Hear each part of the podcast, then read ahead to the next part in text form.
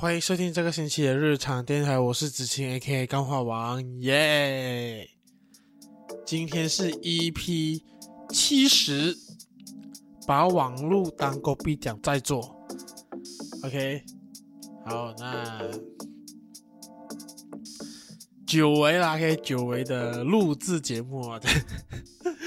录制的当下是三月二十三号啦，那距离上一集呢，其实已经过了将近快要一个月的时间了。那这一个月呢，我都有在忙着一些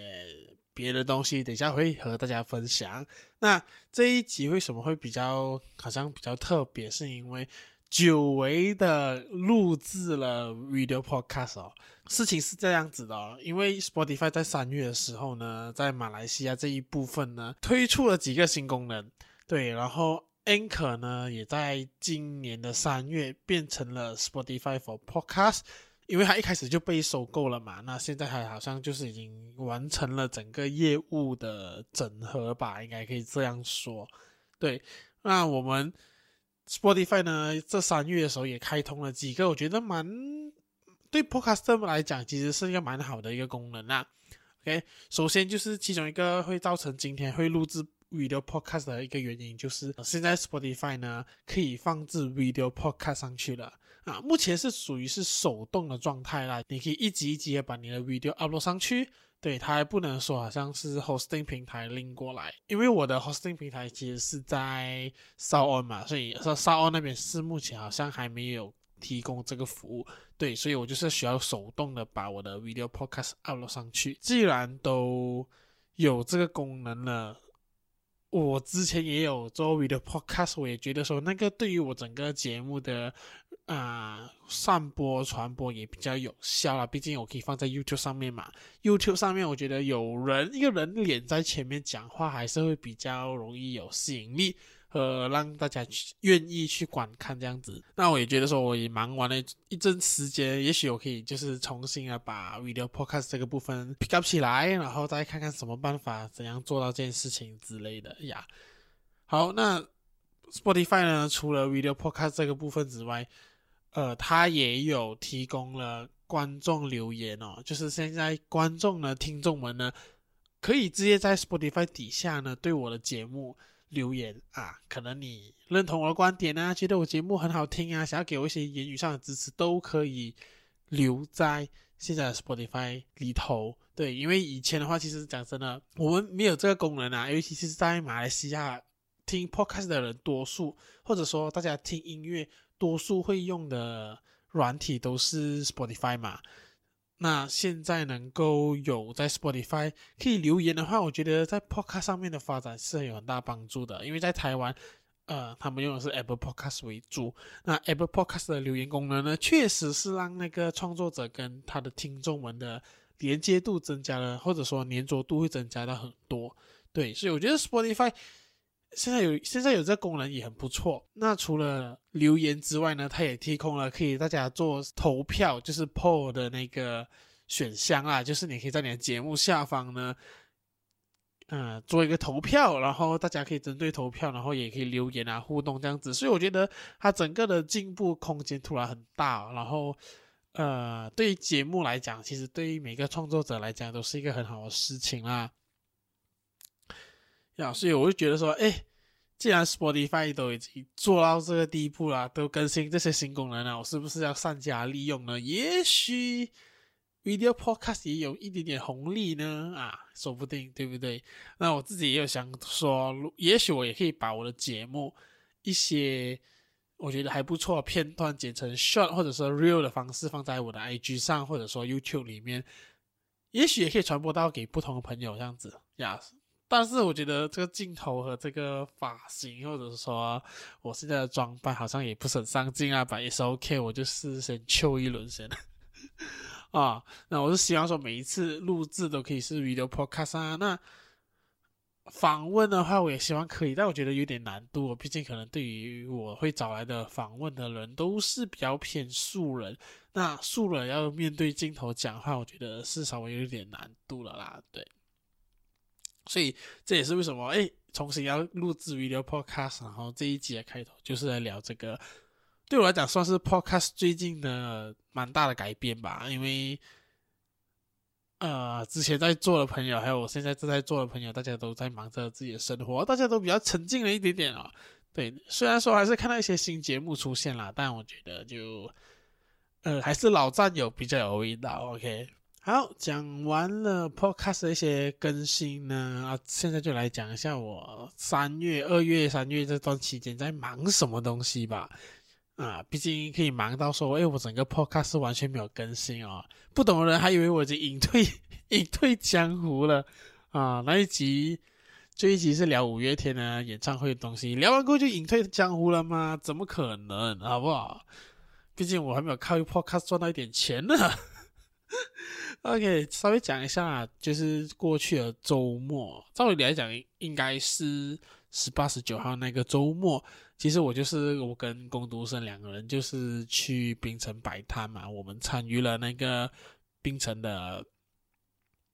平民社委市集哦。对，那他就是在一个我觉得蛮美的公园上面办的一个市集啊。那这公园其实还有一部分在整修当中啊，可是我觉得它已经是很有情调的，因为在那个公园里面呢，还有一些地方呢是可以让。就是可能应该是市政府还是怎么之类的，让他们在那边养那些鲤鱼啊啊！虽然说那个水是西北肮脏啊，然后在里面你还可以看到很多鲤鱼在那边游来游去，我觉得 OK，干这个鲤鱼的生存能力也蛮强的。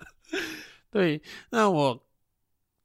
上个周末就是去摆摊啊，那摆摊之前就是忙着去做很多的准备嘛。就是可能之前用完卖完的东西要补货，然后或者说想要再做一个新的东西。那我这一次做一个，我觉得蛮蛮喜欢的，在这边和听众们分享一下。就是我做了一个叫做干化文，诶，干化文字庙，对，干化文字庙。那它就是我有一个二十五个格子，大家。就是像好像在庙里面求签的方式去求一个签出来，然后有一到二十五啦，一到二十五呢就代表这二十五个不同的签啊，不同的签都有一些干话，它可能对你人生真的是不太有帮助的那一种。对，那这个东西我很想做很久了，其实也 inspire from 我的一个我以前很敬佩的。一个台湾的手写人，那他做的是咖啡文字庙，还是跟咖啡合作啊？那我自己就是觉得说，诶，我的特色就是干画嘛，都 AKA 干画王了，是不是应该就是把这个东西融入一下在日常练习当中？我觉得说，就做吧，就做一个我自己喜欢的感觉。那二月的时候就是忙着画庙的那个屋顶，然后忙着画那个庙的签，写庙的字，然后做。printing printing 完过后裁剪这些有的没的很琐碎的东西，然后同时还有补货补一些 sticker 啊、卡片啊之类的。我会做这东西，除了我自己喜欢之外，我想做之外，也是我观察到就是一个呃，我觉得来四级的人哦，多多少少都会是有心理准备会花钱的，就是这种特别。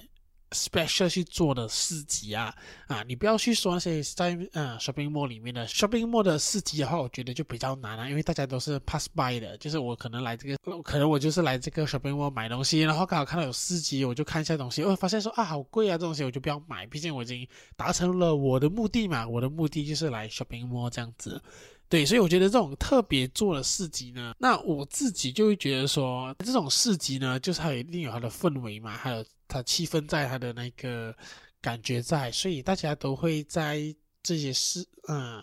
气氛啊氛围当中啊渲染起来的时候呢，其实那个脑波会会有点弱啊。OK 啊，我相信有可能去过一两次市集的朋友都会都会有这种感觉。通常你去到市集的时候，你可能逛了一两下，或者说逛一两圈的时候，你会发现说，哇，这个好可爱，这个很很喜欢，这样子啊，你都会买买买。然后回到家的时候，你会发现说，干，为什么我会买这些东西？哎呀，这些东西可以做什么？这样子，在市集的范围呢，大家买东西或者说做啊、做消费这个举动呢，有多半都会是以当下情绪、当下氛围影响的。在市集上面呢，人们更愿意为了在当下的体验而付费哦。做消费这样子啊，就呃，你可能不太需要一些东西，但是你会觉得说，诶，当下真的是觉得说，诶，它可以给你一些不一样的体验的时候，你就会想要消费。对，所以我就把这些想法积了在我的干话文字庙，它就是一个价格低，当下你体验的时候可能会很好玩，可是那个东西带回家它不太有用，但是又不会让你太过的有。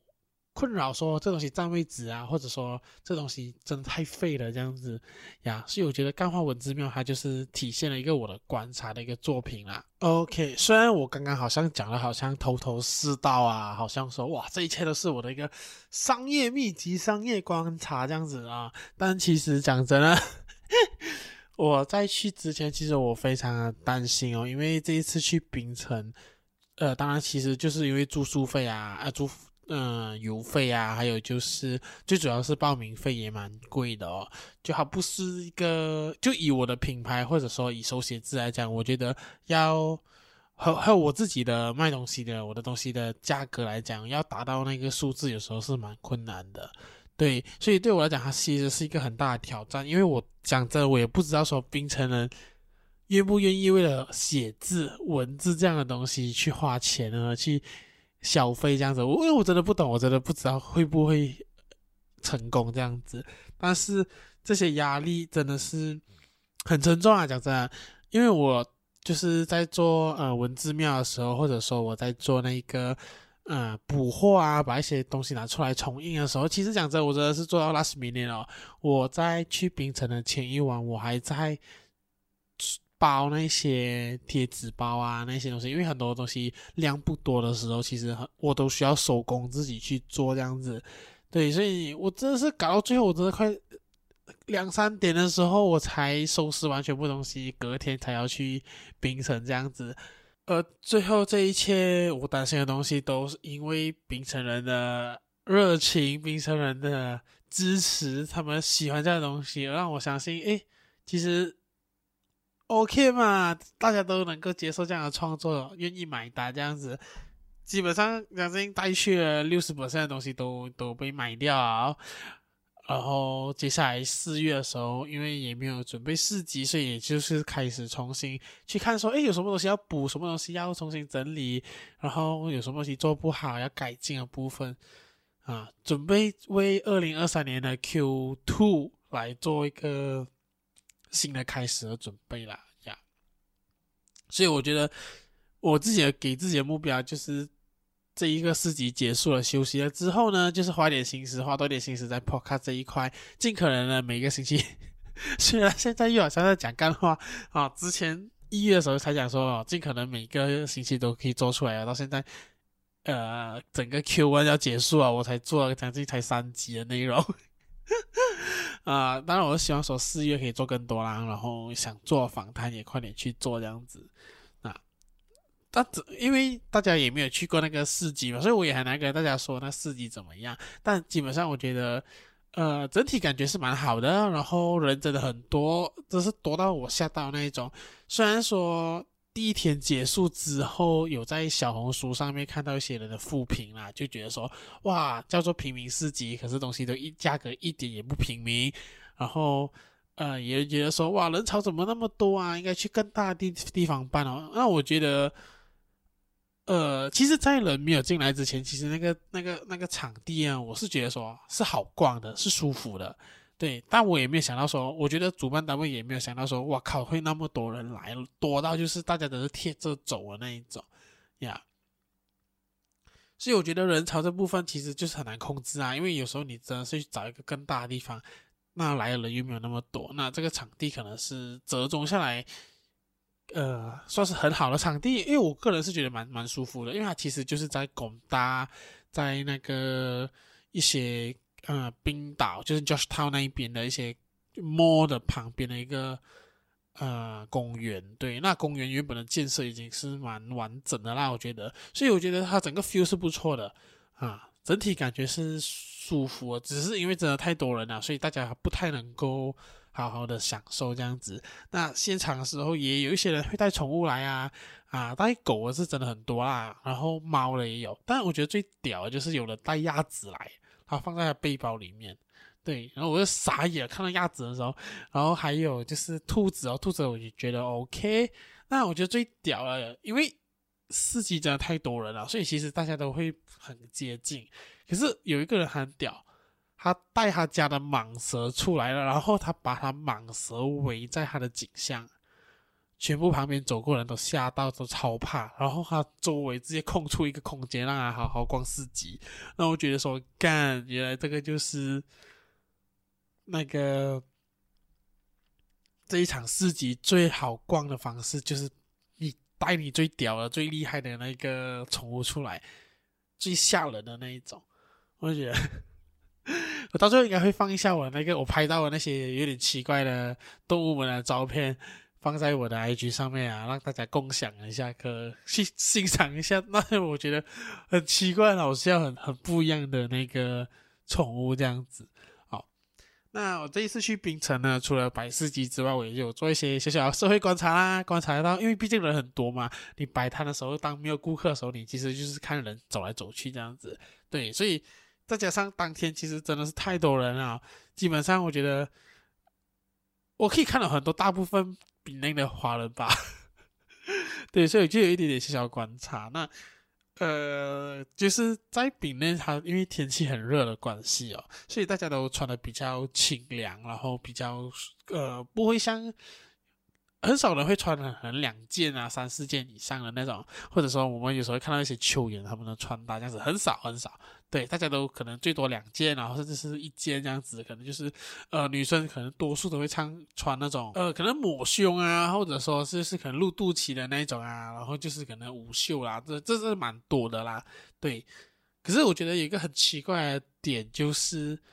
也不是很奇怪吧，应该是说很不一样、很很有趣味的点，就是因为他们的穿搭，你有些女生，多数女生穿搭都还蛮像，就是如果我们用在 KL 里面。看得到的用词来讲的话，就是有些女生她们穿的穿着穿着会很像所谓的在书帮会看到的女生的穿着，或者是说在邦沙，就是可能比较 English 一点的地方，英文地多的地方，把它那多一点的地方，他们看到的穿搭就是可能就是比较欧美一点的啊，欧美欧美的休闲风这样子。OK，我不知道这个词对不对啊，就是这样子的风格的衣服的人，在在。比那很多，但是呃，你跟他们讲话和接触的时候，你就你你看外表，你会 expect 说他是一个可能就是哦英文很厉害的，或者说就是 banana 这样子呃一个人。可是你跟他们讲话的时候，你会发现说，哇，干那个那个满满的华人血统，就他们一讲话就非常极难的那种，非常。呃，感受到就是啊，这个是华文底教育的人，只是他穿搭很不一样而已。对，蛮蛮多个是这样子的啊，因为我觉得在 KL 可能我看到的女生，呃，如果你是比较华文教育的，呃，华文教育的底的人，或者说你是比较华文 base 的人的穿搭就比较少，是那种欧美清凉的风格啦，对。就是我们还还在 KL，其实很常，有时候你看那个人的服装，你都大概猜到说，诶，这个人的主要语言是英文呢，还是说中文这样子？其实是猜得出的，看得到。可是你在那边你就看不到。对，然后另外一个我觉得很不一样的观察，就是在槟城那边女生超多人会有纹身的，基本上我在市集上面看到很多女生都会有纹身，那他们的纹身可能就是。在可能胸口啊，或者说肩膀这边啊，然后或者说手臂上，手臂上是蛮多，蛮常见的。我可以直接讲说，就是可能十个女生里面九个都会有纹身啊。然后唯一一个是在干嘛呢？唯一一个呢，她的纹身可能纹到一半，然后下个星期要去补色那一种。对，所以是真的是超级多的纹身的女生。对，那我自己可能是因为我自己也有在做插画啊，然后做设计的关系，所以。我们很常会看 Pinterest 啊，Pinterest 就是一个就是我们可能找 reference 的地方啊，看人家的作品的地方。对，所以在上面你可以看到很多不同的插画、不同的设计的作品这样子。然后我发现，我很常在这些女生的纹身当中看到一些在 Pinterest 看过的插画，在他们的身上。那我不是说你在用 Pinterest 的东西放在你身上是错误啦，只是你就会给一个内行人看到，就是觉得说，诶，这个东西不是在 Pinterest 里面就有的吗？为什么会纹在你的身上？OK，那我觉得比较我可能会有点介意，就是因为很多人会纹不同的纹身在身上嘛。那他们可能就是哎，这边多一个东一个西一个这样子，然后我会觉得说，哎，怎么会那么的凌乱呢？你是不是应该在你手臂上面来一点排版？排版，或者说，可能你这个图片可能比较多细节的话，那你另外一个纹的呢，就可能少细节一点。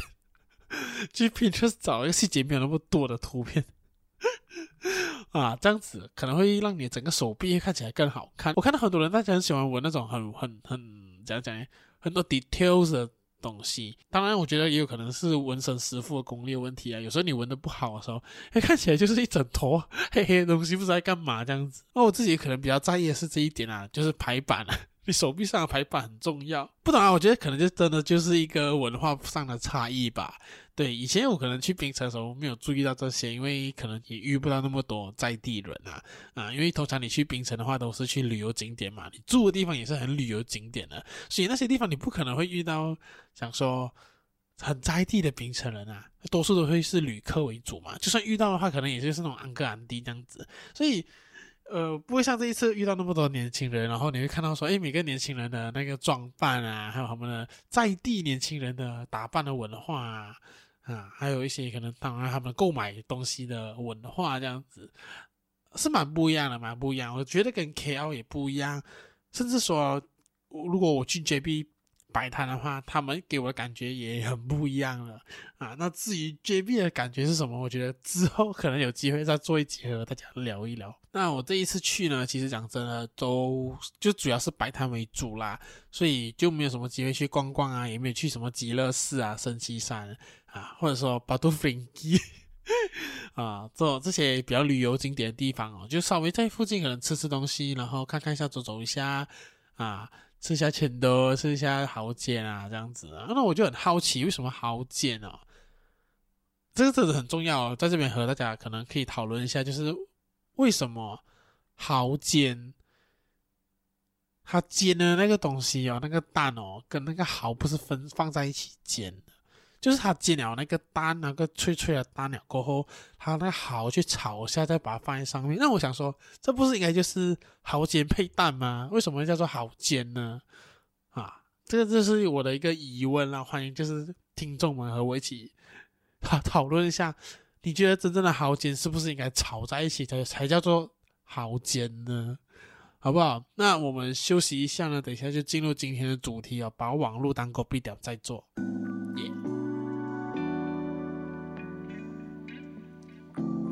欢迎回来日常电台哦。那接下来下半段呢，就是要和大家好好聊一下，呃，这一集的主题啦。啊，前面的生活回顾，我觉得也是一个轻松 chill 的一个东西，一个内容这样子。OK，今天的主题就会是说把网络当狗币点在做。那我觉得，相信有在看网络的人，可能也会觉得说，诶，这一个东西该不会是想要聊上个星期？比较红的关于一个呃咖啡店的算是八卦的一个网络新闻吗？没错，我就是要聊这件事情啊啊！那我觉得我想要从一个比较大的角度去聊啦，就是我想要聊的是这个网络乱象，然后它其实后面还有一些更隐忧的事情，我我蛮我蛮担心的一些隐忧的事情啦，把网络当成狗币点在做这个。我觉得是一个比喻的同时，也是一个事实啊。嗯，像是最近啊很红的家婆教媳妇洗内裤，或者说那个咖啡店那个咖啡店老板公审那个安哥这些事情啊，都会让我觉得说，诶，马来西亚的华人是不是疯了？我们是不是没有更重要的事情去关心和去了解？为什么大家都在追这种？我觉得对我来讲是一个。非常没有用的新闻呢，因为疫情的关系哦，呃，还有 Facebook 的直播的功能开放了之后呢，其实让很多这些所谓的中年人啊，这些我们的爸爸妈妈、安哥、安弟们，大量的更加拼命的使用脸书之后呢，它会造成了一个很奇怪的现象，就是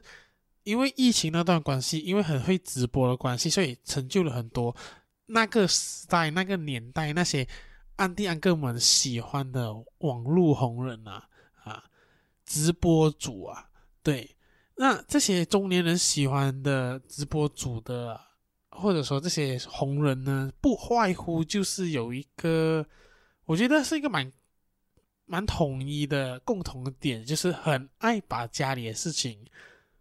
放在直播上，或者说放在节目上，或者是放在社交媒体上面宣传和分享，那他们这个举动其实就很像哦。你想想看，就好像你爸爸妈妈，他以前没有在网络的时候，他们会去可能隔壁店看到他朋友啊，或者说买菜的时候看到他朋友的时候，他就会分享说一些他们听到的八卦，或者说最近可能孩子成绩怎么样啊，或者说。最近孩子孩子肯定不乖呀、什么之类的种种一些，就是原本可能在菜市场或者说隔壁店，他们喝茶时候会聊的东西，现在全部都搬上网络了。而搬上网络了之后呢，因为你讲的东西对他们来讲，诶，那个。年年龄层啊，同样的年龄层的人是有共鸣的。那他们有共鸣，他们就会转发，他也会去跟他的朋友们去讨论说：“诶，那个直播主他们在讲这个东西最好最硬的是什么？”这样子，所以其实就是整个把原本在 offline 的东西，整个搬去 online，然后受众更多更大的去经营。那我觉得这一群这些中年人，他们玩网络，或者是甚至你可以。严苛的去讲说，马来西亚华人呢，在网络上呢是没有底线的，是不知道自己的界限在哪里的啊。他们不会知道说什么东西该揭露，什么东西是发生了拿出来讲了过后是滥用公共资源的，就好像说家婆教媳妇洗内裤这件事情。他分，他就是一件原本就应该只是三个人，就是儿子、家婆、媳妇要去解决的一个家庭纠纷，只是因为他把它放在直播上面，然后控诉，然后互大家都在各自直播去讲这些事情，然后扯出一堆有的没的，我可以说是完全没有想要去解决问题而发生了各种奇怪事情的发展。然后浪费了大家社会公共的资源。我觉得马来西亚很多人是不知道这件事情的。当然，我觉得年轻人也是不懂。不然的话，你不会看到那么多年轻人会会想要分享他们遇到渣男或者渣女的爱情故事在网上，因为这个东西有流量，大家会同情那个受害者，然后嗯，讨厌加那个。劈腿的人，然后大家疯狂讨论啊，分分钟你会爆红，然后可能你美的话，也许可能也可以得到一些，嗯，或者说你帅的话，也会有一些好处，等等等，大家都觉得说这有流量，这是最直接的流量，呃，大家都来做这件事情，所以我觉得马来西亚人是疯了。那回到去这个家婆洗内裤这件事情哦，其实那个星期还有另外一件马来西亚最大最大。大家都应该去关注的事情，但是没有华人在关注的嘛。那个星期最大的事情就是木油丁被捕，然后他被控，嗯，协助洗黑钱，然后滥权这些行为，就是这是一个很大件事情，因为他是认真讲话，他是马来西亚第二位首相被控，这个事情跟那个家婆洗内裤是同个时期发生的，但是没有人去关心。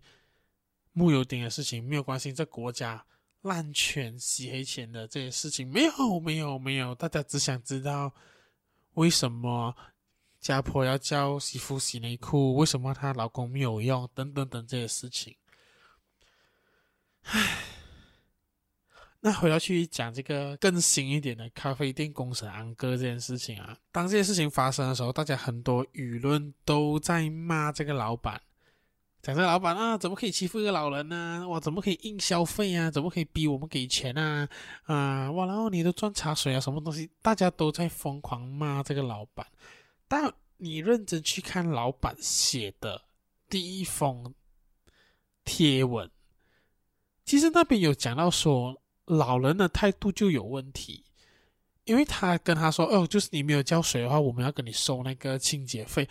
或者说，哎，最好就是交水啦，我们有就是抵消。可是老人的态度想说，哦，我就是不要叫我怎么样啊？你能拿我怎么样哈？就继续吃他的面。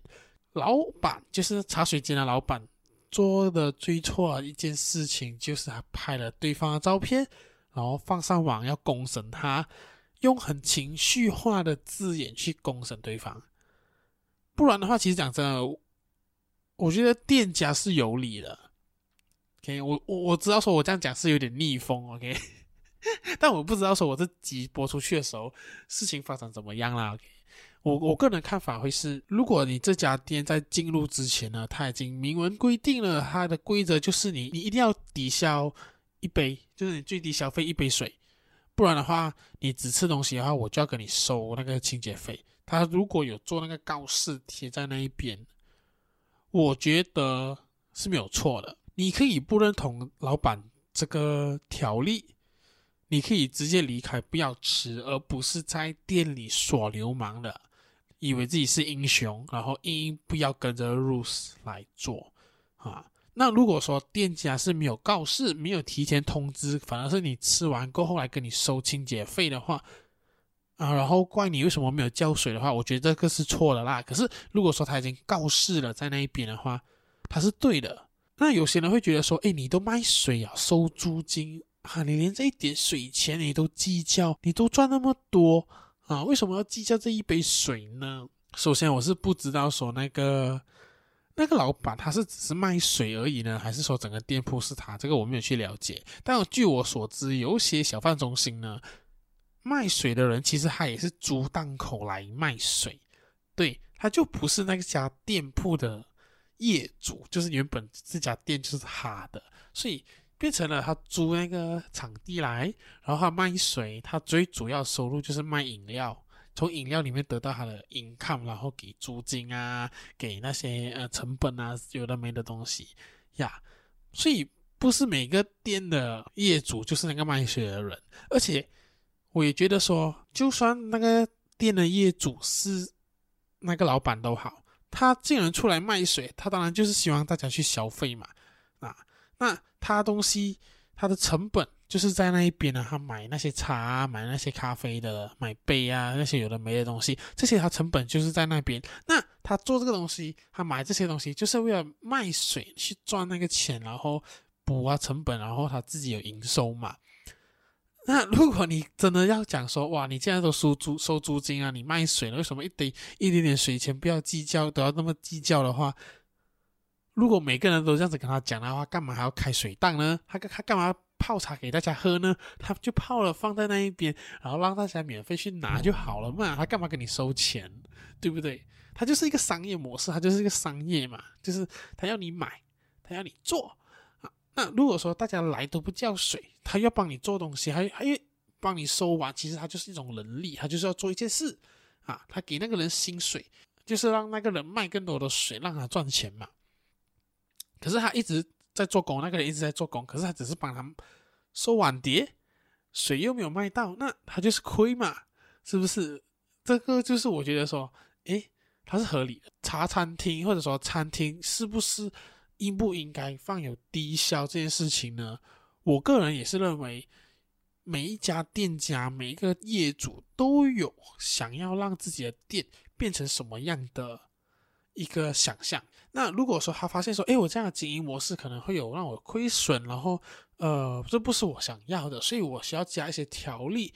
我要有低消，然后我需要有一些呃费用。我觉得只要他放在那边，告示在那边，那就是没有问题。就以一个我最常去的几间店来讲啊，就好像，呃，在 KL 的八八三，还有就是那个亚麻达苏，他们其实都有不同的。条例，那他们的条例每一次之前都很常被那些不理解的人讲说，哇，你什么店啊，那么八百呀，哇，来你这边吃东西也那么多问题。以八八上来讲的话，因为他们的桌子、他们的摆设有点像食堂嘛，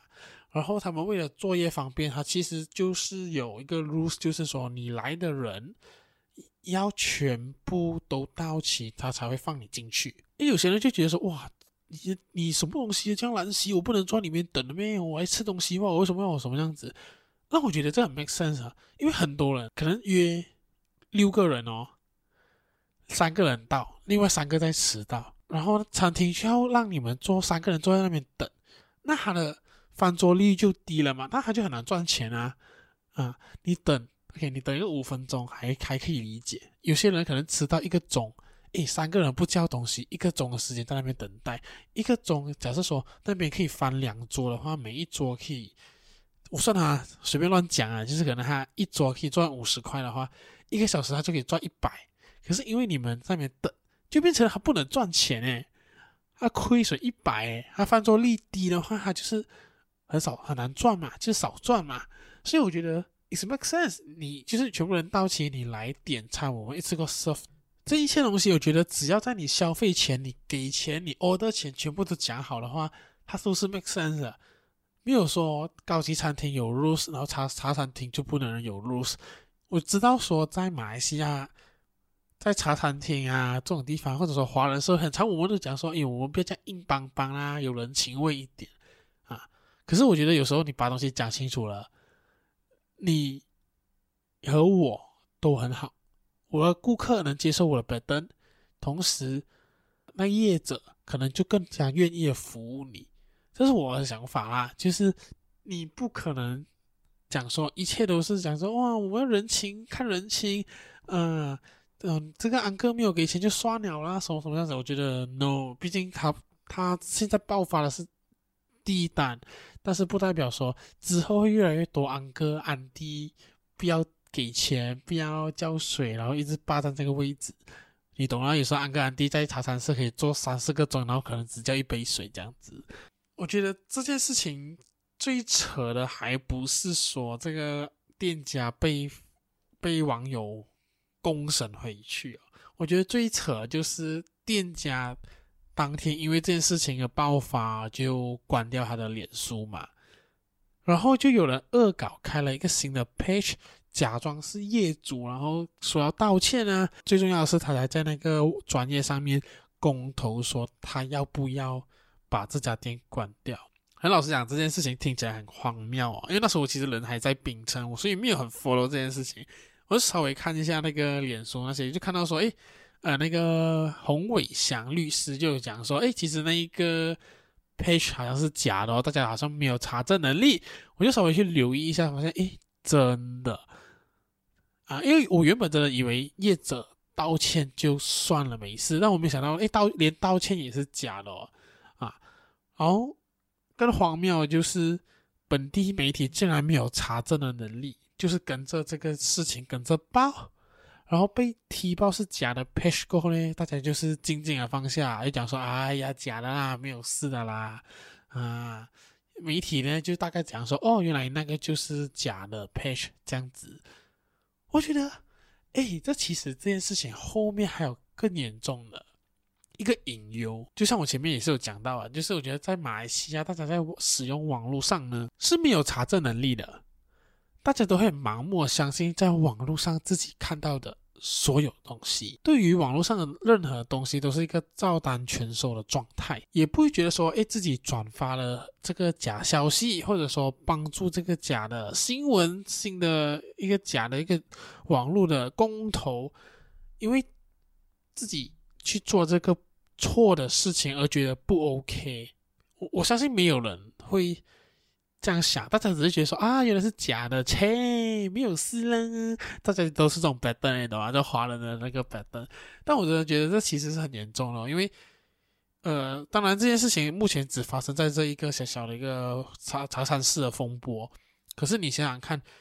这样的一个举动，这个有心人他只用一天的时间哦，他就把整件事情的话语权还有那个瞩目全部抓起来在他的身上。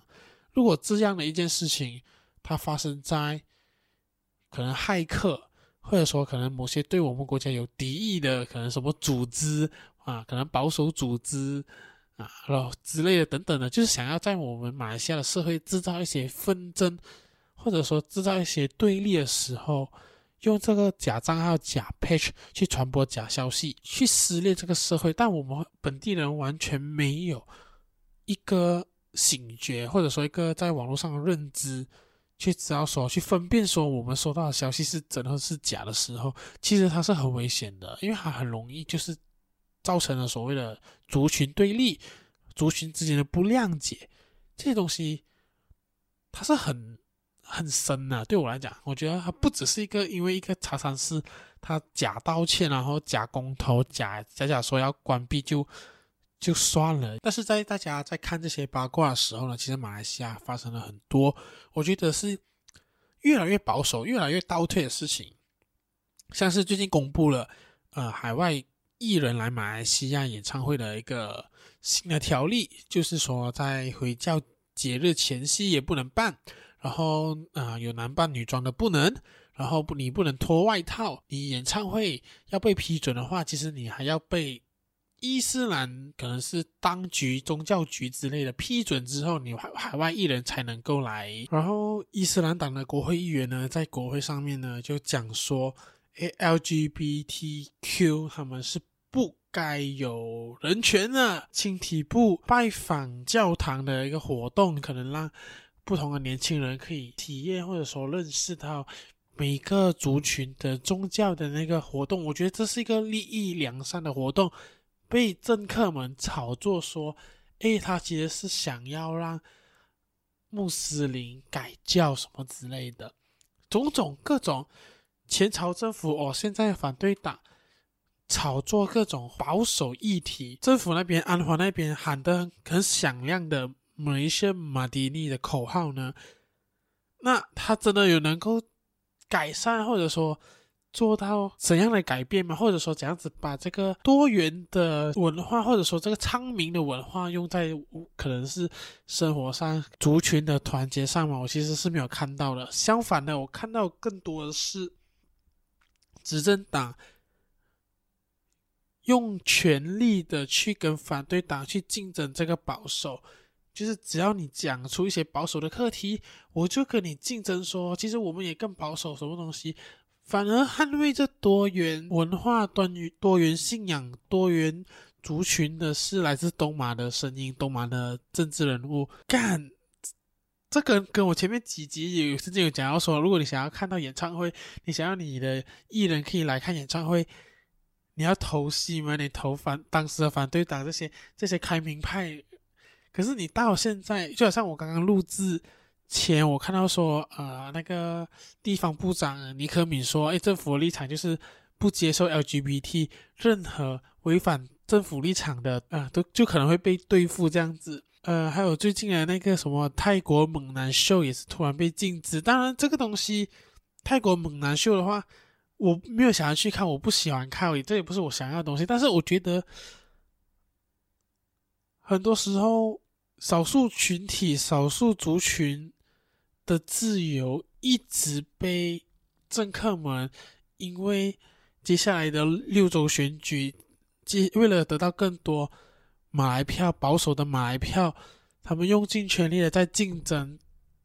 谁更保守，谁更虔诚，谁更所谓的站在他们想要的那一方，而一直限缩了各种族群的自由。因为讲真的，接下来六周的选举，如果执政党交出的成绩很烂的话，分分钟这这个政府会垮台，是有可能的。那。他们也知道说，如果再拿不到马来票的话，其实他们就是就不正统的感觉啊，你懂吗？呀，所以就一直在做竞争，一直压缩各种自由。但老实讲，其实我真的觉得保守派的票就是不会投给你，就是不会投给你了，因为在你组织政府的时候，你你就是让了一个最大的毒瘤走到一个最接近最高的位置的时候，掌握最多权力的时候，他做出更多更多